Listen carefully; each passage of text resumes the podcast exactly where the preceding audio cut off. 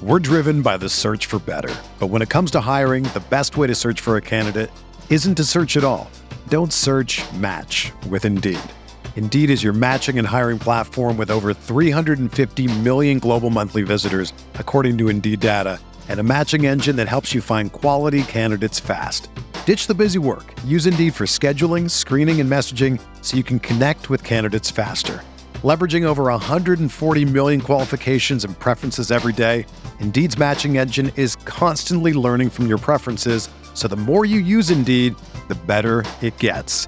Join more than 3.5 million businesses worldwide that use Indeed to hire great talent fast. And listeners of this show will get a $75 sponsored job credit to get your jobs more visibility at Indeed.com slash BlueWire. Just go to Indeed.com slash BlueWire right now and support our show by saying that you heard about Indeed on this podcast. That's Indeed.com slash BlueWire. Terms and conditions apply. Need to hire? You need Indeed. This podcast episode is brought to you by Coors Light. These days, everything is go, go, go. It's nonstop hustle all the time. Work, friends, family expect you to be on 24 7. Well, sometimes you just need to reach for a Coors Light because it's made to chill. Coors Light is cold lagered, cold filtered, and cold packaged. It's as crisp and refreshing as the Colorado Rockies. It is literally made to chill. Coors Light is the one I choose when I need to unwind. So when you want to hit reset, reach for the beer that's made to chill. Get Coors Light in the new look delivered straight to your door with Drizly or Instacart. Celebrate responsibly. Coors Brewing Company, Golden, Colorado. You can't control what's outside your home, but you can control what comes in. Because Clorox disinfecting wipes kill 99.9% of viruses and bacteria, including COVID 19 virus, when used as directed on hard, non porous surfaces. So whether it's from dirty doorknobs, dirty shoes, or something else, outside germs won't stand a chance. When it counts, trust Clorox. Kill Pseudomonas, Salmonella, and influenza virus type A2. Kill SARS CoV 2 on hard, non porous surfaces. Use as directed. Crossing route, Gurley makes the catch 20. First down, he hurdles. Far side of the field, stays on his feet, inside the 10. Todd Gurley making his case for MVP. Wait, he throws back shoulder. Higbee reaches out and makes an incredible catch for a first down. Off his back foot, he throws to the end zone. Cooper Kupp leaping to make the catch. Out of bounds, he has it for six. He's got a knee-high snap, looking left. Now over the middle. He pump fakes. He rolls to his right with Connor Barwin pursuing. He knocks him down. The ball is thrown up in the air and batted away. Incomplete. The Rams defense clinches it. Goff will come on the field for victory formation. The Rams sideline across the field from us erupts in celebration. And so the playoffs are coming back to LA this January at the Coliseum. We not me versus the NFC. And for the first time since 2003, the Rams are NFC West champions. Welcome to Rams Talk Radio. This is managing editor Derek Ciapala with the man, the myth, the legend, Norm Hightower. We're here to break down what's this? The Rams' journey to the Super Bowl. That's right, your Los Angeles Rams are on the way their first Super Bowl since the 2001 season. They beat the New Orleans Saints today 26 23 in overtime to earn their shot at the team we now know as the AFC champion. Yeah, uh, the New England Patriots. Boo. Norm, how you doing, brother? Oh man, what a day! What what a day of football. Two overtime games, first time in history. Rams down to the wire. Crazy stuff happening. Rematch with the Patriots. Uh, uh, my blood pressure is probably through the roof. Uh, many beers today to calm down. You know, is is what it is. All right, so so what was your number? What was your final number? Of beers? Yeah. Oh, who knows? I, I kept I I didn't keep counting. I mean, your last text to me on it was 10.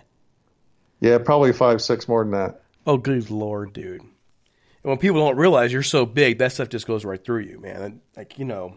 Well, that as was in- that was since like what three o'clock. It's ten thirty. That's nothing. for you, no, not for me. It will put me out, but for you, no, never.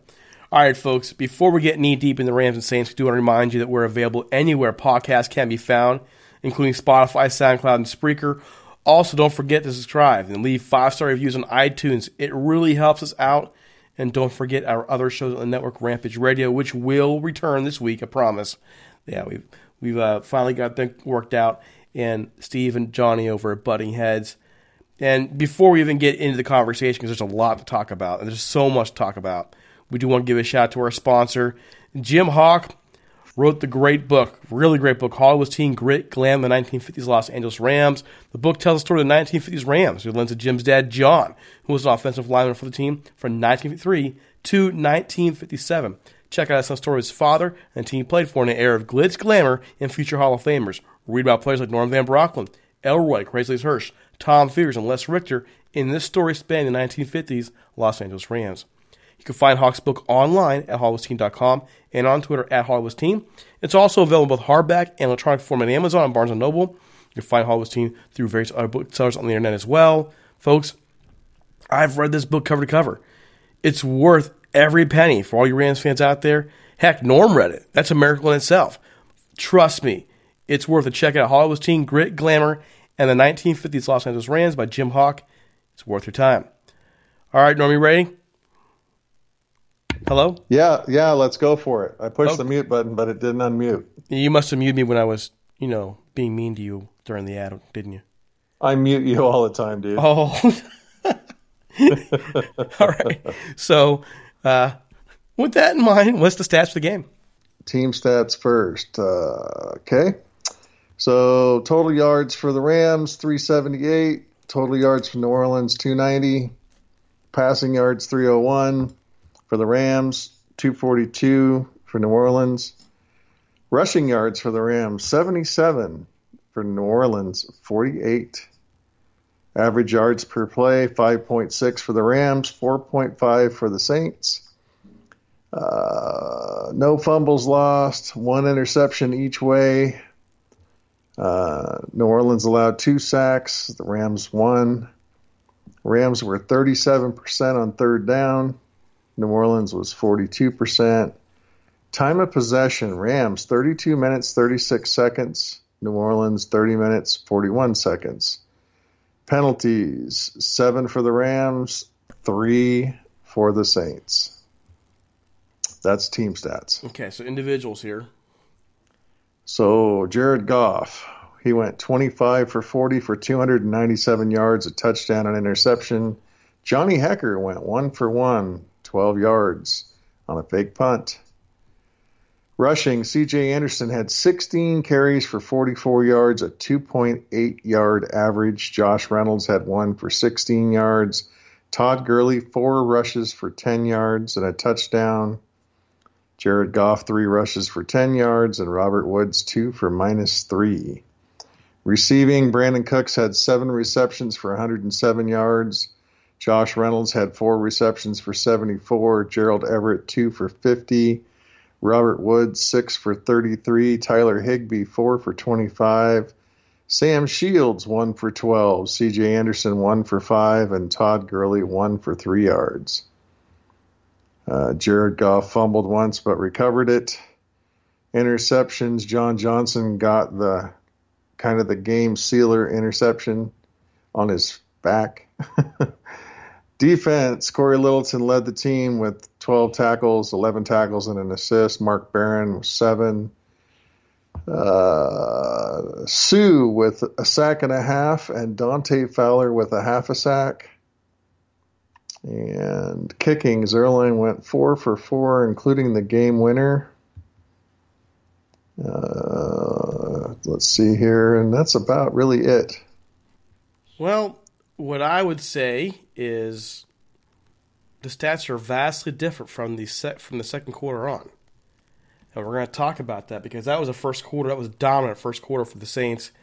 Um, what did you see in that first part of the game, that first quarter, that kind of blew your mind? How loud the stadium was there. I mean, it was so loud that I almost muted the TV. I mean, Joe Buck was announcing, so I wanted to mute it anyways, but uh, it was so loud. Uh, it was really hard to watch. And uh, it was so loud that they couldn't communicate. And obviously, the Saints came out pumped up. The Rams came out and didn't quite know how to deal with that sound, even though they practiced for it. and it took them a while to warm up. Saints took advantage of it. However, the Rams defense uh, holding them to two field goals on those first two you know two possessions, and then you know they gave up the one touchdown. They could have easily been down twenty one to nothing. So uh, I think they were fortunate to to do what they did, and the defense played extremely well in that situation. So, what broke the Rams out of that? The, the well, let me back up. One thing right away we saw in the game: Todd Gurley tips a pass, drops a pass, gets tipped right into Demario Davis's hands. Uh, Rams immediately on their first possession of the game are now giving the ball away. Saints have it in their territory all over again. What are you thinking when this happens? Uh, I'll tell you exactly what I said because I was sitting here watching the game with my son. Uh, I said the Rams need to, to hold them to a field goal here because that's four points on their side if they do. And they did. And I was like, okay, I can live with it. You know, it wasn't Jared Goff's fault. You know, Todd Gurley for some reason had brick hands tonight, but uh, you know they came out of it in the best way they could by holding them to a field goal. So I wasn't too down on that. Then the second field goal, I'm kind of going, all right, still, still okay. And well, that then, was the second field you know, goal, though. Huh? That was the second field goal. Okay, well the fir- the first field goal I was proud of the defense. The second field goal I was like, okay, we came out of that. We're only one score back. It's not that big a deal. Okay. And then and then then the touchdown I was like, okay, now I'm not happy. But like I said, they could have easily been down 21 to nothing. If, and if that's the Rams defense in week 9, they are down 21 nothing. I'm convinced of that. They couldn't stop anybody in week 9. They couldn't stop it, so there's a, a big difference in how this team's operating. And to only be down 13 nothing at that point, I think the Rams really lucked out. That was a dominant first quarter by the Saints. They were dominating defensively, they were dominating on in the pass game, the running game. There, there was nothing the Rams could do. The I've never, like you said, I've never heard a home crowd that loud, and they were constant. That whole first half, they were constant. You could not, if you were a player in that stadium, if you were a Rams player, how could you think, let alone hear a play call? Well, I, mean, I, I think they should make whistles illegal. I mean, the whistle was the most annoying part. There were so many people there with whistles; it was crazy. Yeah, but here's the thing: is is that wasn't even a whistle. It was no. There were they showed it. There were there were pictures all over the place. The crowd was loud by itself, but then there were whistles all the time. People blowing whistles. You could see they showed it on the coverage, and then of course it was all over Twitter and everything else. See, I didn't even see yeah. that. I saw the I saw the meme of the guy who was dressed as a whistle blowing, and they were saying this guy actually sounds like a freaking whistle. Yeah, I know that, but there were people out there that actually had whistles that were blowing them, and there were several times when we thought the play was dead because we heard the whistle, and you know that wasn't the case. So I feel like they should. I mean, if somebody can make that sound with their voice or you know with their mouth, more power to them. But I don't think they should allow whistles in the game. But yeah, it was so it was so loud. I mean, Jared Goff taped his ear holes. They had to adjust his helmet. I mean, it was that was crazy. I mean, good for the Saints for being that loud. I mean, that's what you want your team to do.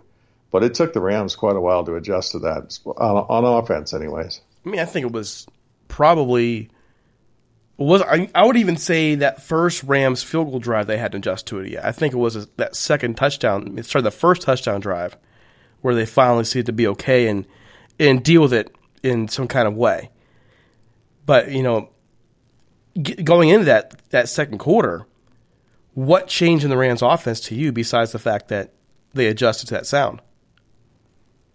I think it. I think that was primarily it, and they had to get some confidence somewhere, and they finally started to get some. They had to. They had to start making a few plays, and once that started, and they got their confidence up, then I think they were fine. It just took them a while to get there.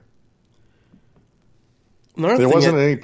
There wasn't anything in particular that I saw that changed it. I think it was just you know confidence and, and learning how to deal with the sound. Well, there were two things I noticed for me. One, and I, you know, we'll talk about this later on when we when we do game balls and everything.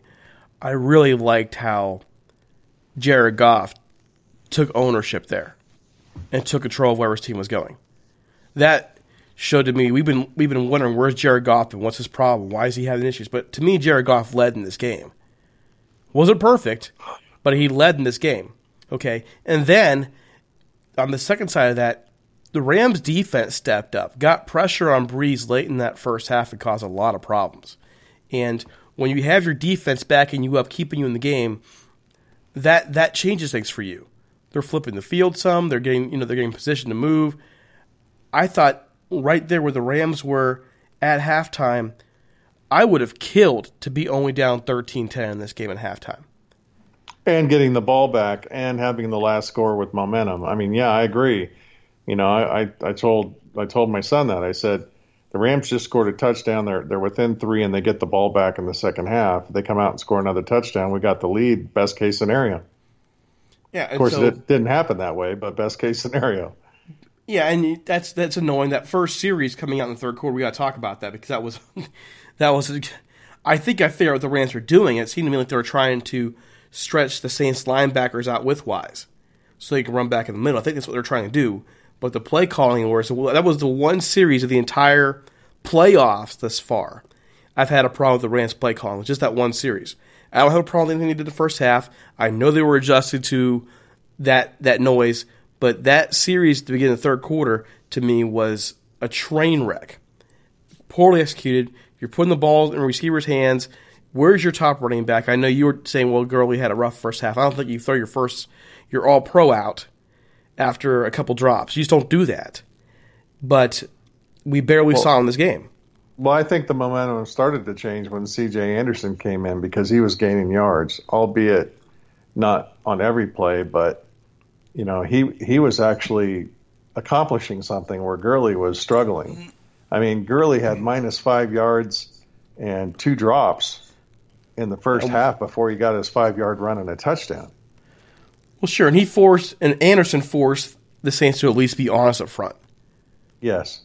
and that's important. I mean, that was a critical part of the game. That the, and no longer could they just be one dimensional. He made them at least have to watch the run, and I I totally get that. I totally get that. But I then mean, I don't know if Gurley's still hurt. I, I don't know anything about that, or if he tweaked something, or or if they just decided that they were better off with Anderson in there at the time. You know, and since they got the win, I'm okay with that. But uh, I'm not as concerned about Gurley being out there, you know, not out there on the field if somebody's out there producing better. Uh, but I am concerned that he couldn't catch passes that he normally catches. It's like he was off sync tonight for some reason. Well, I mean, we did see him in the game late. That mattered to me. Okay, so we know he's not hurt enough to play. He was out in the field during the, last part of the fourth quarter and overtime.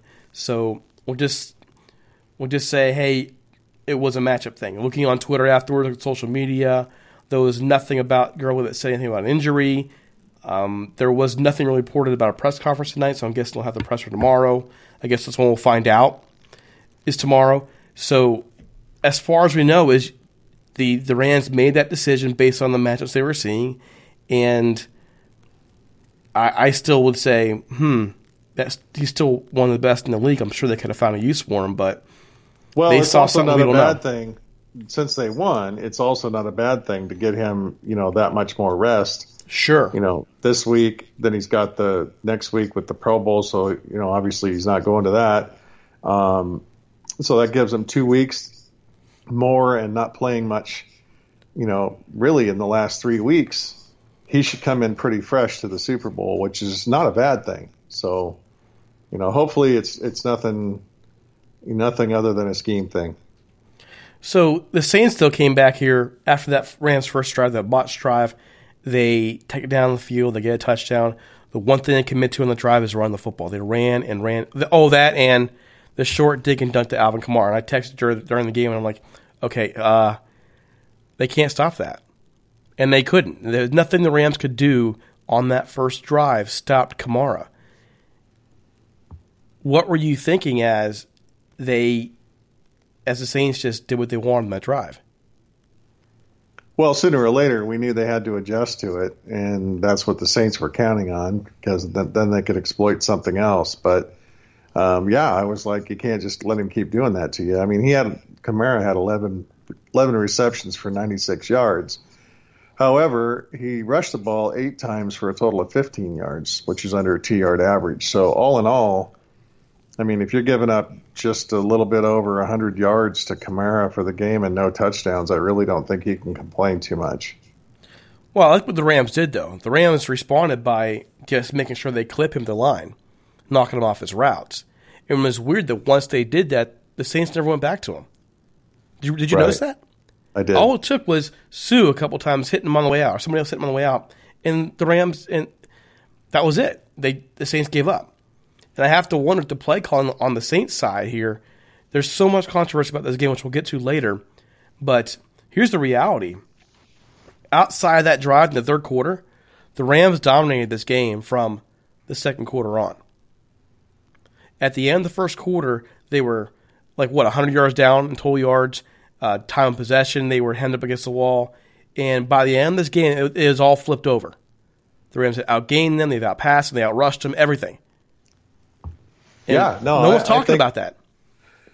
Yeah, the Rams totally dominated. I mean, not totally, but they did dominate the whole second half. And really, the second quarter, they just dug themselves in a deep hole in the beginning. Fortunately, they were able to limit that deep hole to being not as deep as it could have been. Otherwise, I don't think they could have come back on this game. And, and the points are evident on that. But yeah, it was just, you know, this game was like. if it wasn't for the beer I was drinking, I think my blood pressure would have been through the roof. So, can you go ahead and take us through here um, with the Golden Ram Barbershop? Get some thanks out to Sal.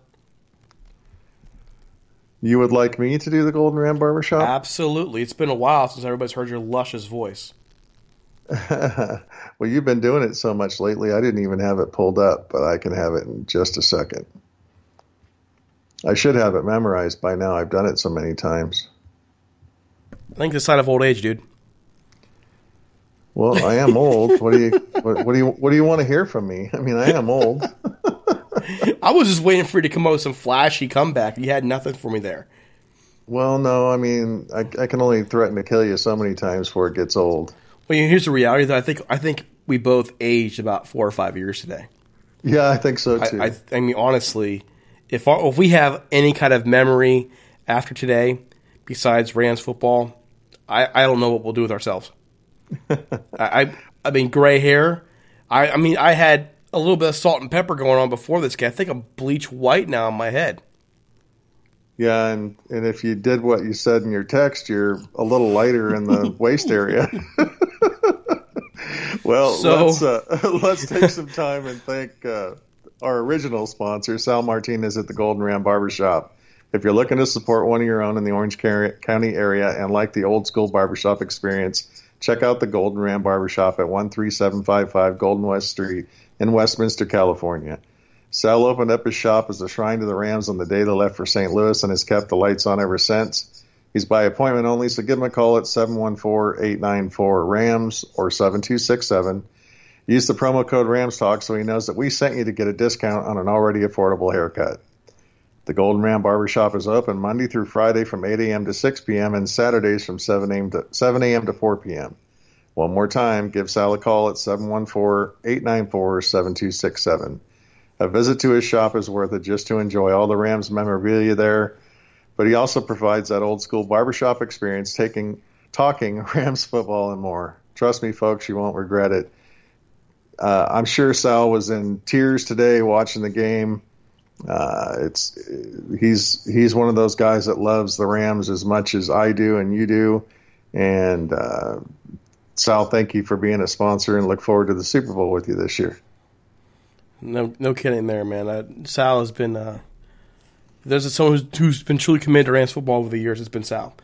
All right, so moving here into the Ram. This this is where I think the game really turned. Okay, the Rams are down now, twenty to ten. They get the ball on their own nine yard line after a penalty pushed them back. Uh, as a block them back. So first down, Todd gets gets off the right guard for uh, six yards to LA 15, and then Robert Woods, one yard, second and four at the Rams 15. Okay. Third down after a timeout, Goff is rushed. Okay, you know, and mean, he is chased out of the pocket. He's, he's moving, trying to find open man, and he finds Gerald Everett for 39 yards. 18 in the pass, 21 yards after catch. He Everett does everything we've been thinking he could do for the last two years. All the potential we've seen in him, speed wise, movement with the football, that's what he did.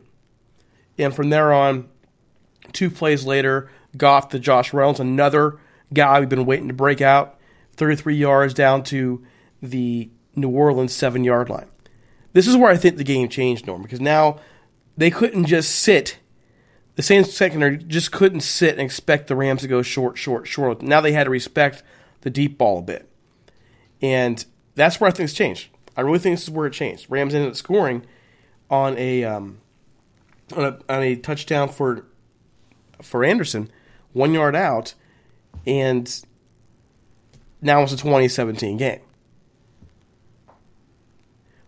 Yeah, I, I mean that play to Everett was like, I mean, I'm an old fat guy with bad knees, and I about flew through the ceiling. I was jumping up so hard during that during that play. I mean, I th- think that was a huge uh, momentum shift, and then Josh Reynolds coming in and making some some good catches and some good plays. Had a great running play.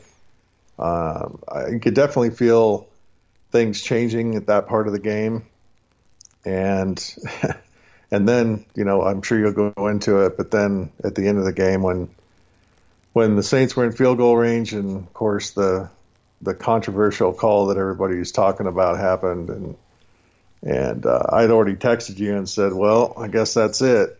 you know, game, game over. And uh, next thing you know, uh, we're driving back down the field and and scoring to go into overtime. So it was crazy. But yeah, uh, what the Rams showed me is that they they can struggle through through issues like noise.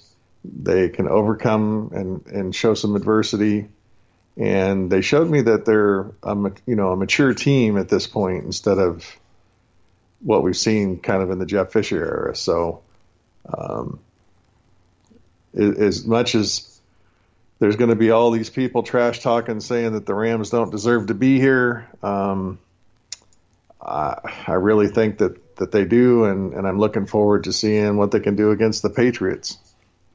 Well, going through there at the end, there the Rams tied up going uh, early in the fourth quarter. Saints come downfield. What you're talking about there was it's late in the fourth quarter now. It's we've already seen one missed pass interference on Robey Coleman. We have to be honest about that, folks. For all year, we've talked about how the Rams have been getting kind of screwed by officials. That's kind of like an LA Ram fan understanding. We just know it, it happens, okay? But in this well, let's, game, let's let's point this out there was a petition going around on Facebook. Sure. From Rams fans saying that these officials should be removed from the game and brought somebody else in. How ironic is it that a blown call by the, these officials going the other way, you know, gets us to where we are? Yeah. Um, and that's a great point. So earlier on, Robey Coleman missed pass interference. Now here we are. It is late. We're under two minutes in the fourth quarter. Rams and Saints are tied. The Saints are now deep in Rams territory. It looks like they're about to put this one away. It's third and 10. Field goals upcoming, or at least, if not a touchdown. First down markers there. And here we go. Throw off to the right. And sure enough, Robey Coleman basically tackles a receiver before the ball gets there. He didn't play the ball. Is a chance he could have picked it off if he did play the ball. And he didn't. It should have been a pass interference. I mean, we can agree on that, right? Sure. The only I mean, thing that I'll say is that if you watch it at game speed, it's a lot closer than what it looks like in slow motion. But yeah, it was definitely pass interference. Sure. And when when asked about it, what we're hearing is the officials thought that the pass had been tipped, and that's why they didn't call it. We know it wasn't tipped, and in the end, New Orleans gets the the field goal. So here's Norm. Here's where I have a real problem with this whole situation. Okay, all right. Uh, let me lay it out. So we have at least two missed face mask calls that the officials didn't call against the Saints for the Rams, including on the the first Rams field goal in the fourth quarter. It should have been first and goal around the one yard line, hitting um, hitting the face mask for for Jared Goff. We have an instance of a Saints player stepping on a Rams player. Okay, we have a missed hold. Several. So, several missed, missed holds. Okay, and also in fairness, in fairness to the Saints fans, the the two missed pass interference calls, I can say beyond a shadow of doubt, given how the rules are, Aaron Donald should have been called for roughing the passer on that push, where uh, where Brees went down. The ball was clearly out. They extended their hands. It should have been a pass interference. Let's just say what it is. This game was poorly officiated all the way around. Oh, absolutely. Poor, um, it, this crew really shouldn't be officiating anything important, but ever again. Yes, it's it's been that way all year. The officiating's been poor in almost every game I've watched. I mean, it was even poor tonight in the in the Patriots and KC game, but it was better better, better than this one. game than it was in ours for sure. I mean, yeah, I mean they even missed a delay of game call like that should have been gone against the Saints. Yes. I mean, that, it was that bad. The, the, how do you the, the the official was inept, but in all that, at any point, any one of those missed calls, they say, "Well, let him play." No, those are missed calls that should have been called. But we have no idea if those calls have been made, made how this game would have changed. We have no idea how it would have changed if Jared Goff had gotten that face mask call inside the five yard line. We have no idea how the game would have changed if Drew Brees would have gotten that rough in the passer call going his way. Yeah. Well, the so, reason that the pass interference call is such a big deal is because it was at such a crucial time. Sure, game, sure, but, but, they were all all but, major problems. Sure, I mean, and I have to admit, we have some. There are some creative people out there. I mean, I, I saw on Facebook, uh, you know, Hulk Hogan doing the leg smash on the yeah, New Orleans yeah. receiver, and, I saw a wrestling match where the referee, you know, uh, throws a throws the uh, Saint uh, the Rams player on his back and then or the Saints player on his back and then pulls the Rams player over mm-hmm. on top of him. I mean, I've seen everything. It's I mean, people are funny as hell, but this game I mean, it was poorly officiated all the way around, and, and we're gonna hear controversial. We're gonna hear the only reason the Rams won was because of that non-call. I don't care. I mean, it's it is what it is. Um, the officials are part of the game. They screwed up. We admit it, but you know, and I will give Sean Payton credit in the post game. You know, when they interviewed him, he could have really, really complained, and you could tell he was holding it in. But he he was very professional about it and just said, you know, it's part of the game, and unfortunately, it didn't go our way. Well, he did complain about it later. Um, apparently, the NFL officiating team has already told the Saints that they messed up, and good for the NFL for owning it. But nonetheless, here's my real beef norm. And the Saints get that field goal. They're up 23 20. Did let me ask this question. Did the Saints stop the Rams from tying the game in regulation? No. Okay, so there's one. So the Saints get the ball first in overtime. What happened to them? Dante Fowler hits Drew Brees, deflects the arm, throws an interception to John Johnson. Okay, so the Rams get the get the, get the uh, offense, and did the Saints stop the Rams with their third opportunity? Uh, no. Okay, so no matter how anybody frames it, in my view, it's not like the Saints didn't have a chance to win this game. I can see if people had had a complaint if the Rams got the ball first in overtime.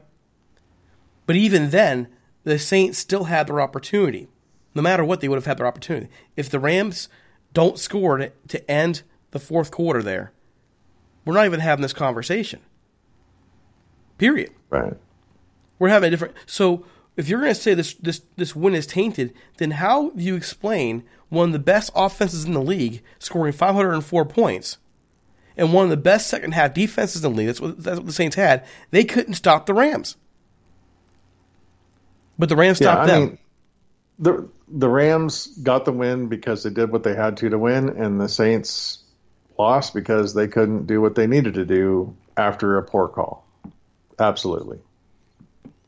See, I mean, I guess for me, with all that, we can have a sense of humor about what I mean, it is funny. It's funny seeing all, that, all those memes on Facebook and Twitter and everything. But well, it's only funny because we're on the winning end. sure, and you know, and there are going to be a lot of Saints fans who were upset for a long time over this game. But it's not like the game ended with that field goal, that first Rams field goal. They went to overtime. They had a shot, and they blew it. Right. They blew it. I just, I get it. And a buddy of mine said the Rams were gifted this win. That they, um, that you know how it is mentally when when something like that happens, it changes momentum. These guys are professionals. They deal with these officials all the time. Don't give me that garbage. If you can't handle that stuff, then then what are you doing in the field? You get you deal with bad officiating all the time. We as Rams fans know that. We've been getting hemmed up by officials for for it's been like a sport for twenty years. Yeah. I just you all right now you're just like okay, I'm, I'm letting Derek rant here. Yeah, yeah, yeah. No, I am. I'm letting you rant.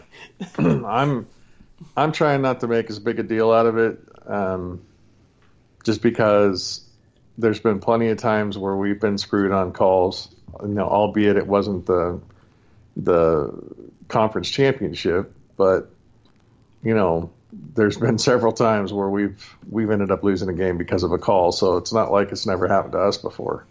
And and sure, it sucked, but we moved on.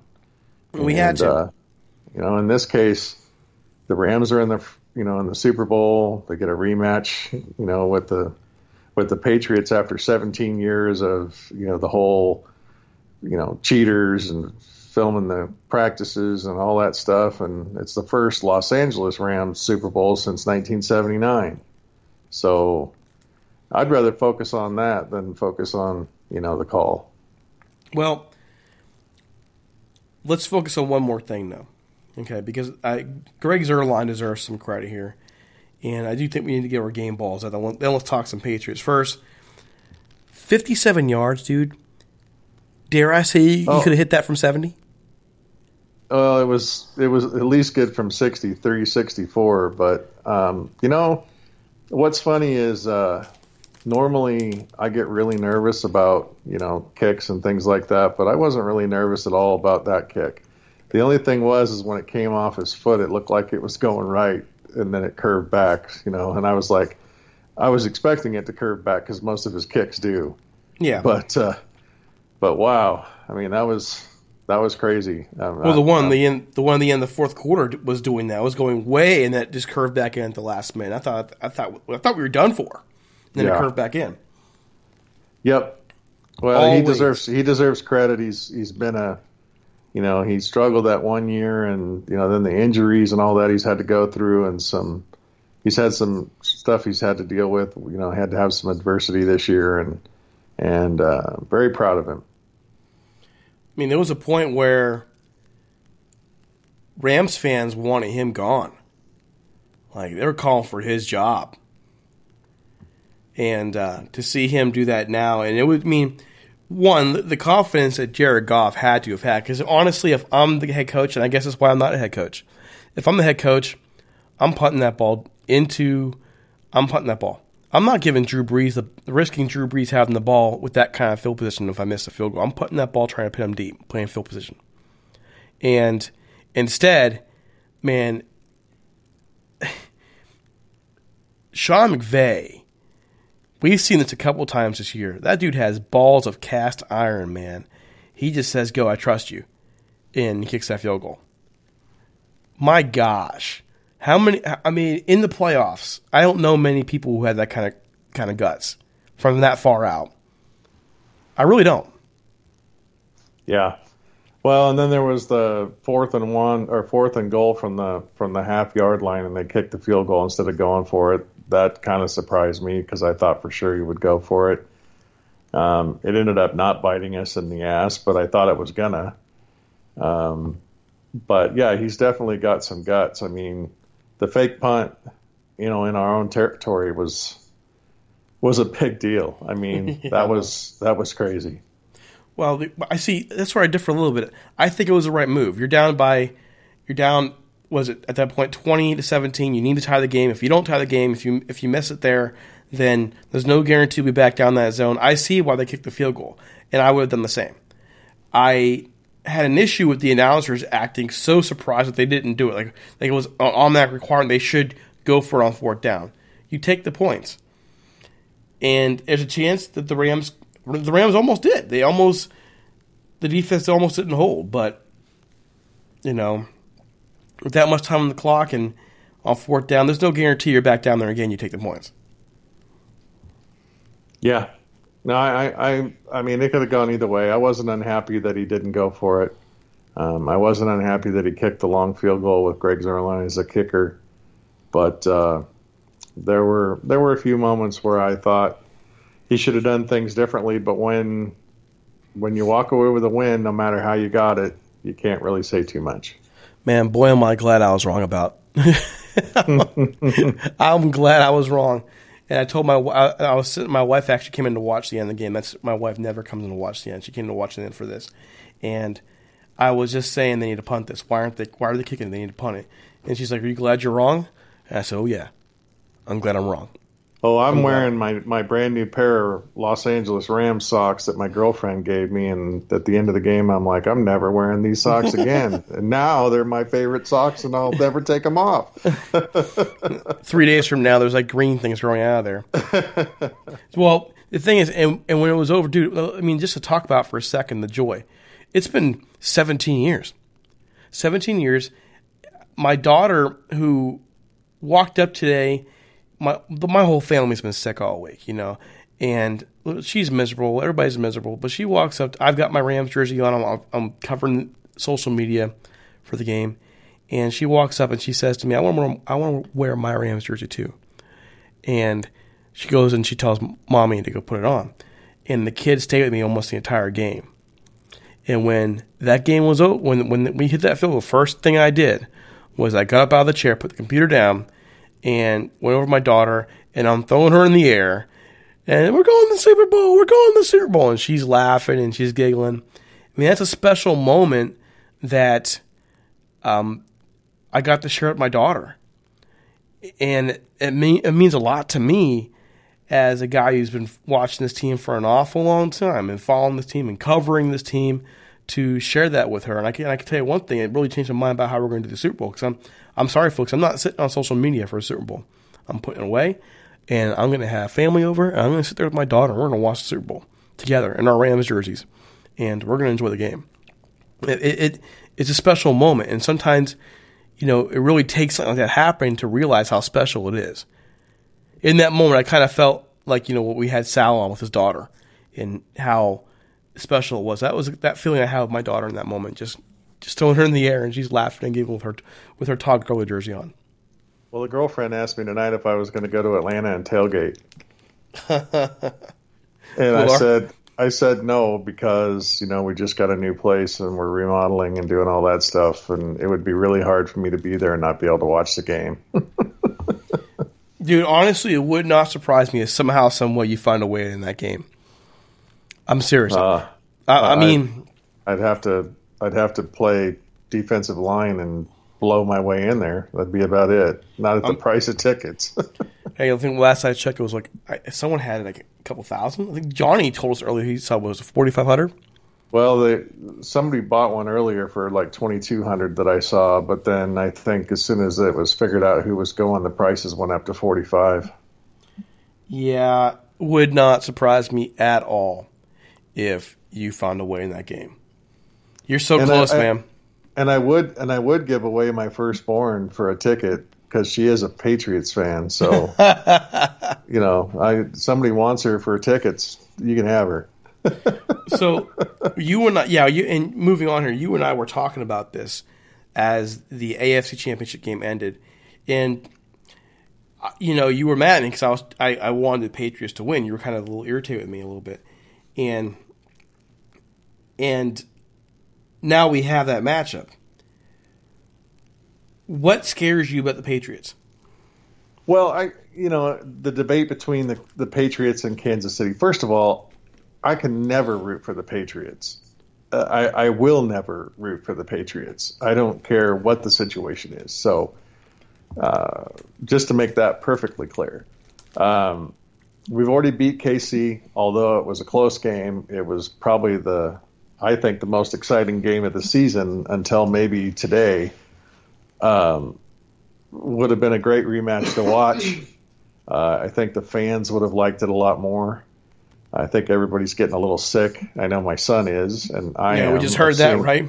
Yeah, I'm seeing the Patriots in the Super Bowl, and uh, so there's all those reasons. But you were worried about KC because of their speed. Well, we'd already beat them with that speed, and I think our defense is better now, and theirs isn't better. So I think we could have, you know, probably beat them fairly decently. But you know, when you got to talk about the Patriots, which I hate doing, um, their experience level. I mean, I think they showed they have like 30 guys on the team that have all played in a conference championship game.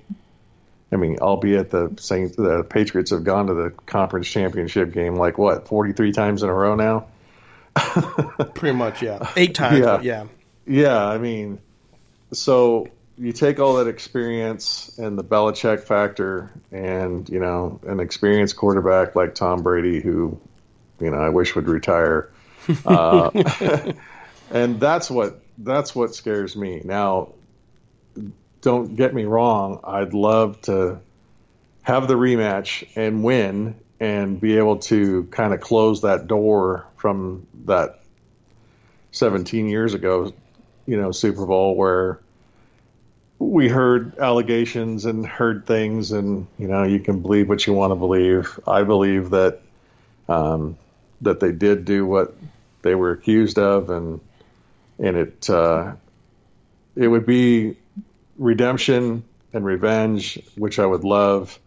But what I said to you after that is, if by chance we happen to lose, I don't think I can take another Patriots loss for the Rams. So that was part of the reason why. But I think experience outweighs youth and speed, and that's what concerned me. The thing is, for me, and you know,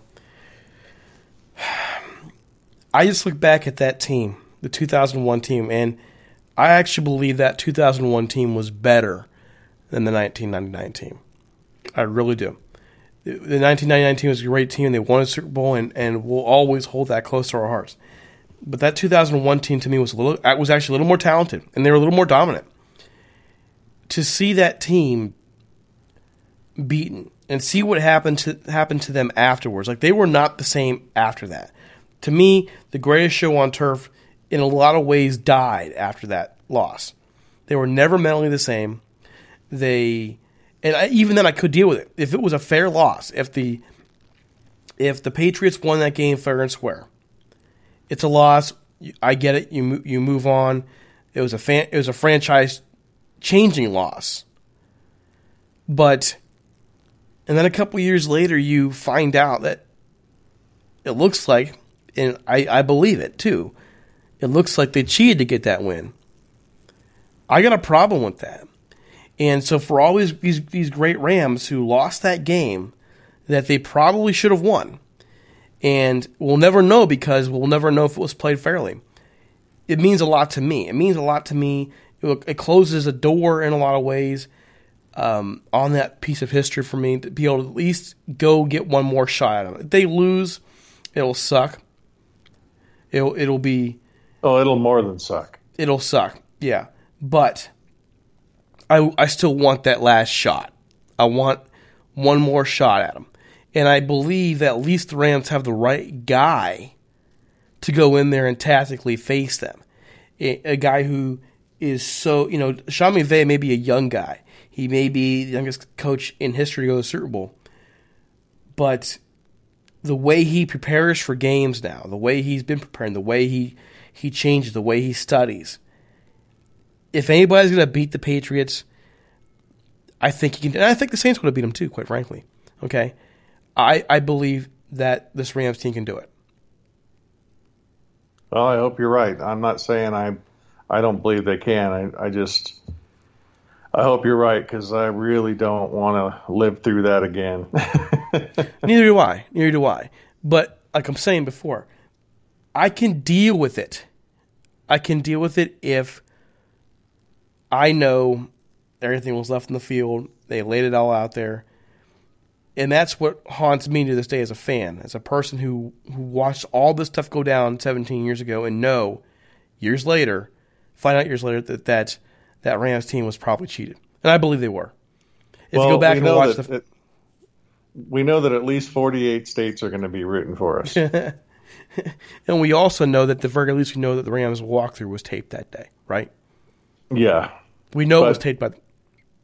you know I, it's it's just so funny if you if you took a poll across the country how many people how i mean if you figured out by state how many people would want the patriots to win and how many people would want anybody else to win regardless of whether it's the rams or not uh, you know 49 of the states are going to say they they want the other team because Well, everybody's sick of 48. the patriots 48 because we have no idea how Louisiana's going to react right now. Well, that's what I that's what I said. If it, even if it was any other team, it would be 49. I said 48 before when when it was Louisiana, but um, and I still think that most most New Orleans fans don't blame the Rams; they blame the refs, and you know, bygones by, be bygones. I think they don't want the Patriots to win either. well, so- you think that, but if you check the Rams Twitter feed, man, I had a bunch of Saints fans saying you don't deserve to be there. You don't deserve to be there. Well, you know, they can they can be crybabies if they want to. That's fine.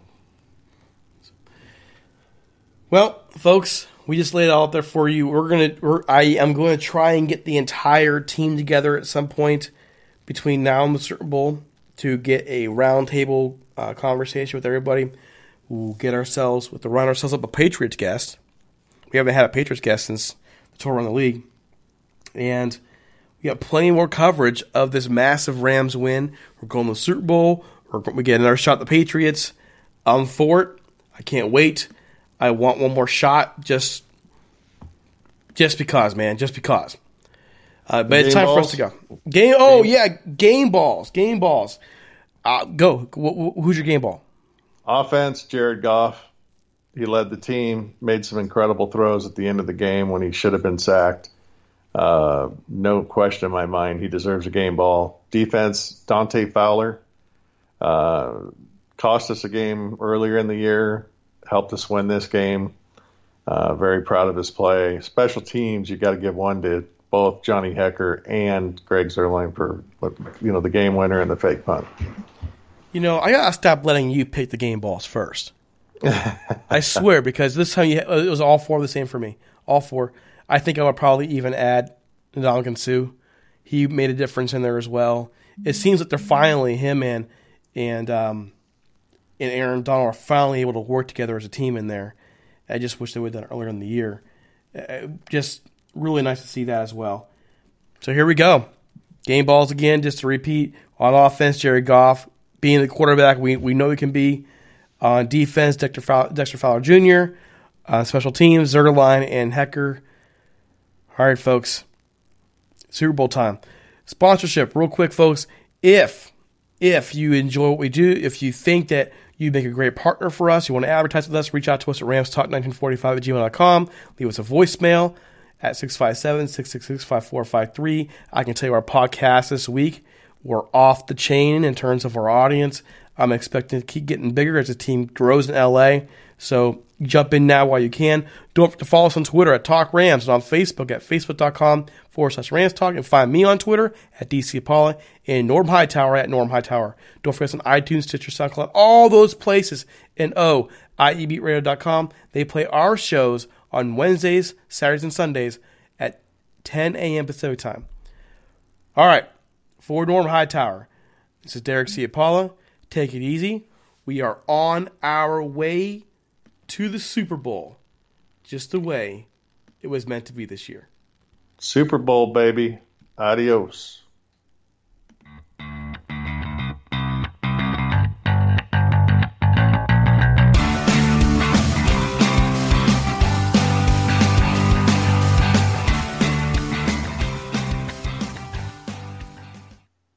Can't control what's outside your home, but you can control what comes in. Because Clorox disinfecting wipes kill 99.9% of viruses and bacteria, including COVID 19 virus, when used as directed on hard, non porous surfaces. So whether it's from dirty doorknobs, dirty shoes, or something else, outside germs won't stand a chance. When it counts, trust Clorox. Kill Pseudomonas, Salmonella, and influenza virus type A2. Kill SARS CoV 2 on hard, non porous surfaces. Use as directed.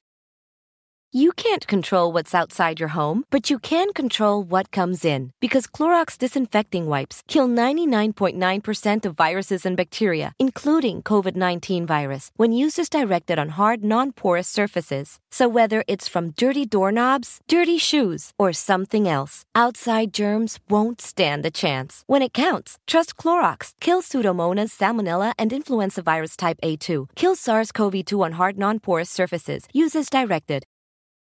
For the ones standing guard, for the eagle eyed, for the knights in shining armor, and for all those who support them. We are Grainger, your experienced safety partner, offering supplies and solutions for every industry, committed to helping keep your facilities safe and your people safer. Call clickgrainger.com slash safety or just stop by. Grainger, for the ones who get it done. Whether you're a world class athlete or a podcaster like me, we all understand the importance of mental and physical well being and proper recovery for top notch performance. That's why I'm excited that Unifyd Healing is sponsoring podcasts on the Blue Wire Network. Unifyd Healing is a new and super innovative global network of wellness centers powered by Energy Enhancement System, or EE System. If you haven't heard of the EE System yet, then you'll want to listen up. This technology promotes wellness, deep relaxation, purification, and rejuvenation. Wherever you are across the globe, access to a center is easy and affordable. Interested in experiencing the EE System technology for yourself? Go to unifydhealing.com/bluewire to learn more and find a center near you. That's unified, U-N-I-F-Y-D, healing.com slash bluewire. No material or testimonials on the Unifyd Healing website are intended to be viewed as medical advice or a substitute for professional medical advice, diagnosis, or treatment. Always seek the advice of your physician or other qualified healthcare provider with any questions you may have regarding a medical condition or treatment and before undertaking a new healthcare regimen, including EE system.